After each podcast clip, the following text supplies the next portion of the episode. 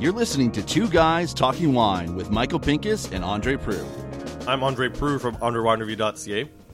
And I'm Michael Pinkus from michaelpinkuswinereview.com. I can't believe we got that out first thing this time. I know we got distracted in the last podcast. We did. Um, I We're going to talk scuttlebutt. yes, Like, scuttlebutt. like a bunch of different rumors and scuttlebutts that we hear, vintage, wineries, things like that. So this is just all things that we have heard or is in the wind. And more specifically, we're going to be talking about the 2017 harvest. Correct. And then we'll get on to some other crazy shit. Yeah, uh, and I mean it's wait, what other crazy shit? We going off the menu? We're going to go off menu. Okay. Just a little bit. Um, and I was just talking to you before this. Like I've been writing about wine since 2010, and I can say straight up from talking to winemakers, this vintage definitely looks like it was the most challenging vintage I've ever had a chance to I- uh, witness. I have talked to three or four uh, winemakers, uh, Brian Schmidt, um, Greg McDonald, both come to mind, and the word on their lips was miracle vintage. It Yeah. really was that, you know, uh, kind of vintage where everybody was like, I don't know if we are going to get a harvest of grapes. And mid August, everybody was like, "This is it. I, we're, you know, we're going to get into the juice business." yeah. and uh, by the end of or mid of October, they were they were dancing down the vineyards, uh, or dancing in them anyway, because from basically September through mid October, they had summer.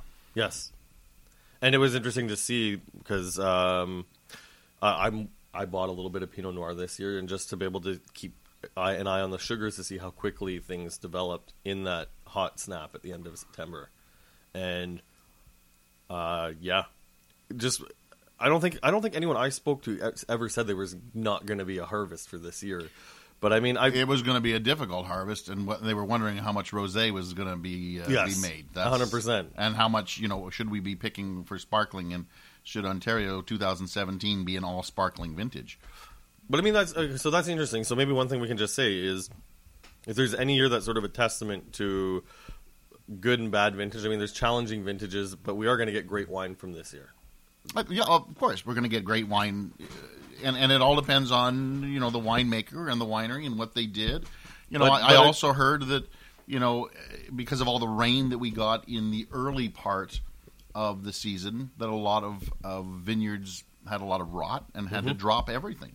Hmm I've I did hear that too, depending on how aggressively people wanted to spray. Because uh, Spray and prune and- I saw some Syrah come in at, at one winery in the middle of October, and the fruit was so pristine it looked photoshopped. Yeah, it was all about you know how you. This was about vineyard management. This really was.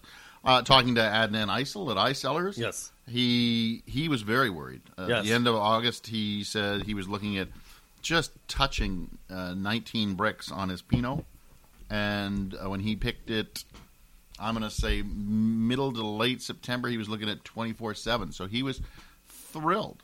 So that brings the other thing, though, and, and I mean, it's one thing that, that I learned, especially this year, is you can hit your sugar. That's all, all fine and well, especially since we got that, that heat snap. But we still need the fruit to taste phenolically ripe. And I know, I asking and poking around with a couple of winemakers, I think there is some concern that we're going to end up with some very weedy green Cabernet Franc this year. Uh, you know what? I tasted some with Brian uh, Schmidt. He's you know he's got that optical sorter. Yeah, that he's got, the, he's got the magic toy. and um, you know I tasted the juice. It it uh, it tasted good. It didn't have any of that weediness. So it really is going to be all about you know how you how vineyard management was about when you picked the fruit. Did you wait long enough? Uh, I think we're going to see some excellent wine. I think we're going to see some mediocre wine, and I think we're going to see some poor wine. It's just uh, you know what, and I, I- hate to say it, and that I'm not. And I'm not just bashing Ontario for that. What I'm saying is that happens pretty much in every region of the world. Yes. Depending on your vintage, Yes. depending on who you are, depending what you're good at. Yes. Some wineries make great Riesling, but they don't make good Cab Franc. Yes. Some make great Cab Franc, but they make a shitty Chardonnay. I know that hurts you when I say that. Oh, but they just do. a They little bit. They So, so they're that not all. Not everybody makes great wine across the board. There are very few wineries that do that. So, so that being said, without generalizing, because obviously there's so much planted in the province, but I think the things we're going to be keeping an eye for next year will be rosé. Yeah, I think we're going to have some great rosés. We're gonna end up with some really interesting rosé. Uh, rosé blends, a lot of Cabernet Sauvignon rosé. I would I would have to believe we're going to see a lot of that. Riesling.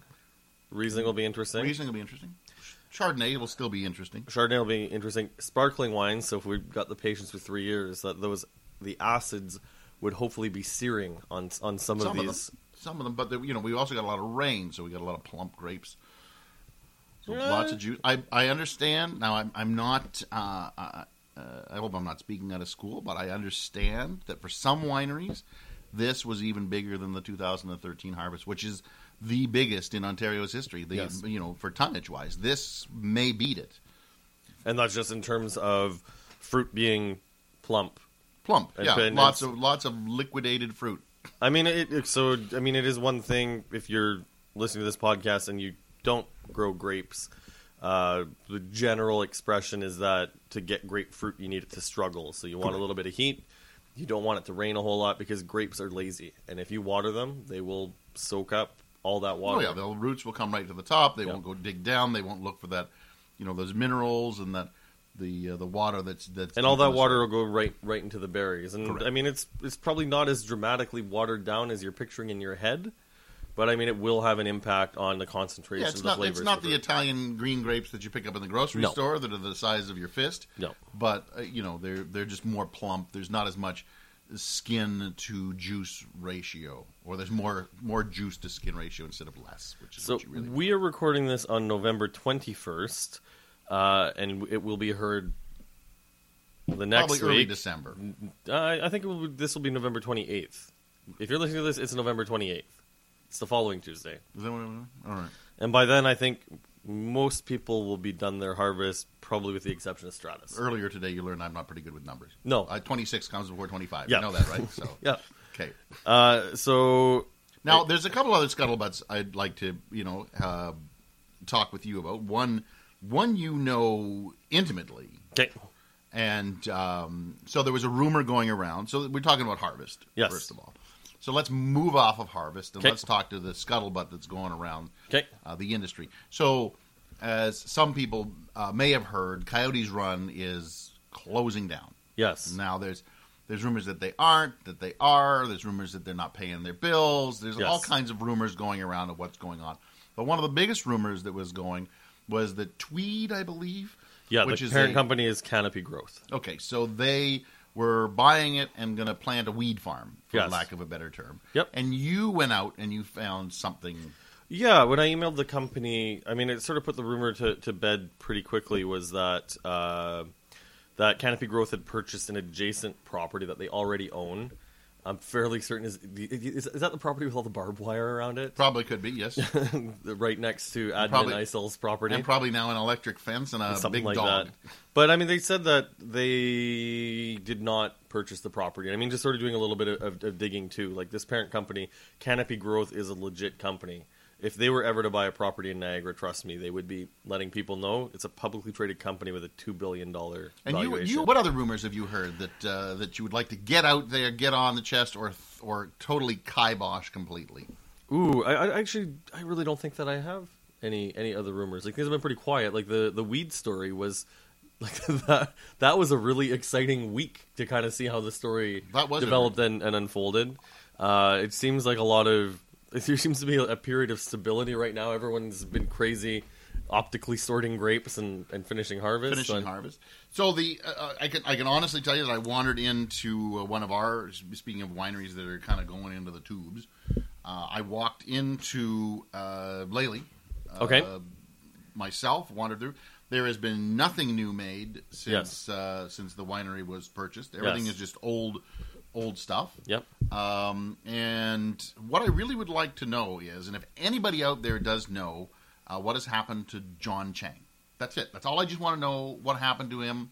He was arrested in China Yes. uh, for uh, was fraud, importing yeah. fraudulent ice wine or Arrested or- but not convicted yet, and, and I have been keeping an eye, eye on the story. But I do think this is something that, um, if you're listening to this podcast, I can assure you, Michael and I will be doing some digging digging on this story because it, it is it is something really worth keeping an eye on because it is a damn shame what has happened to that winery, and I mean there is a problem now with what seems to be foreign ownership, and I, I'm going to use the word foreign ownership coming in, purchasing really well established wineries in Niagara, and then thrashing them. letting them uh, letting them go. And I don't know what I don't know what their plan was.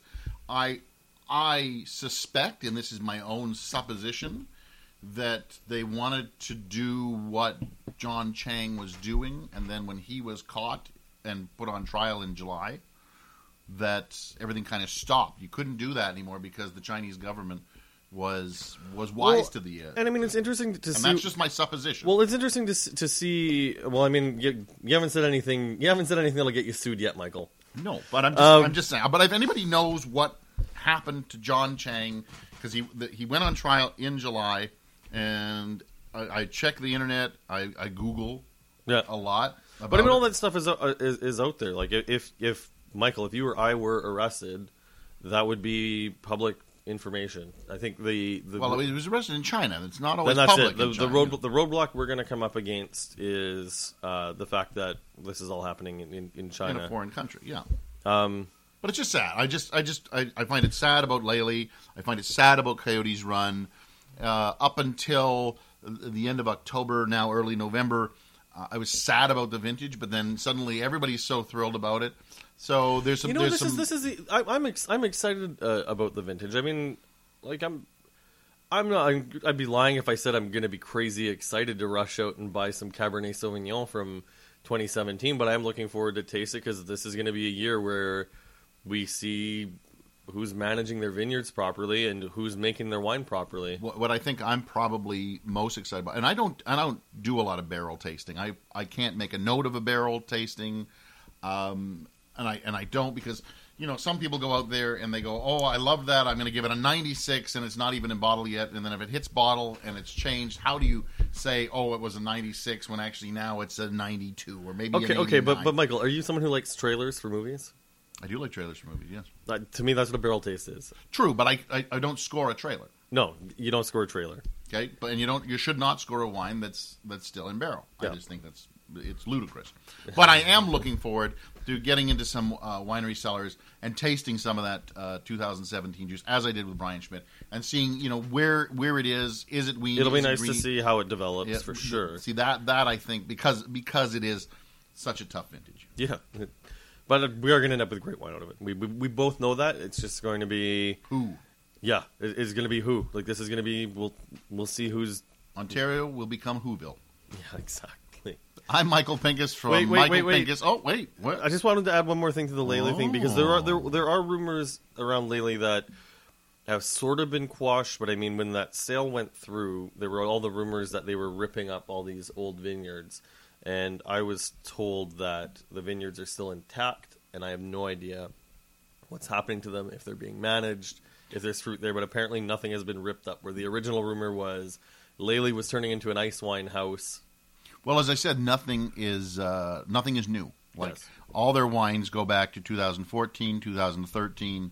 Um, there wasn't anything new on the show. It was it was shocking to walk through uh, and realize that, that nothing has been made since um, uh, since the Laileys left and since Derek Barnett has vacated the property. Nothing has gone. I don't know where that wine is Yeah. because you just know that there was stuff made in 2015.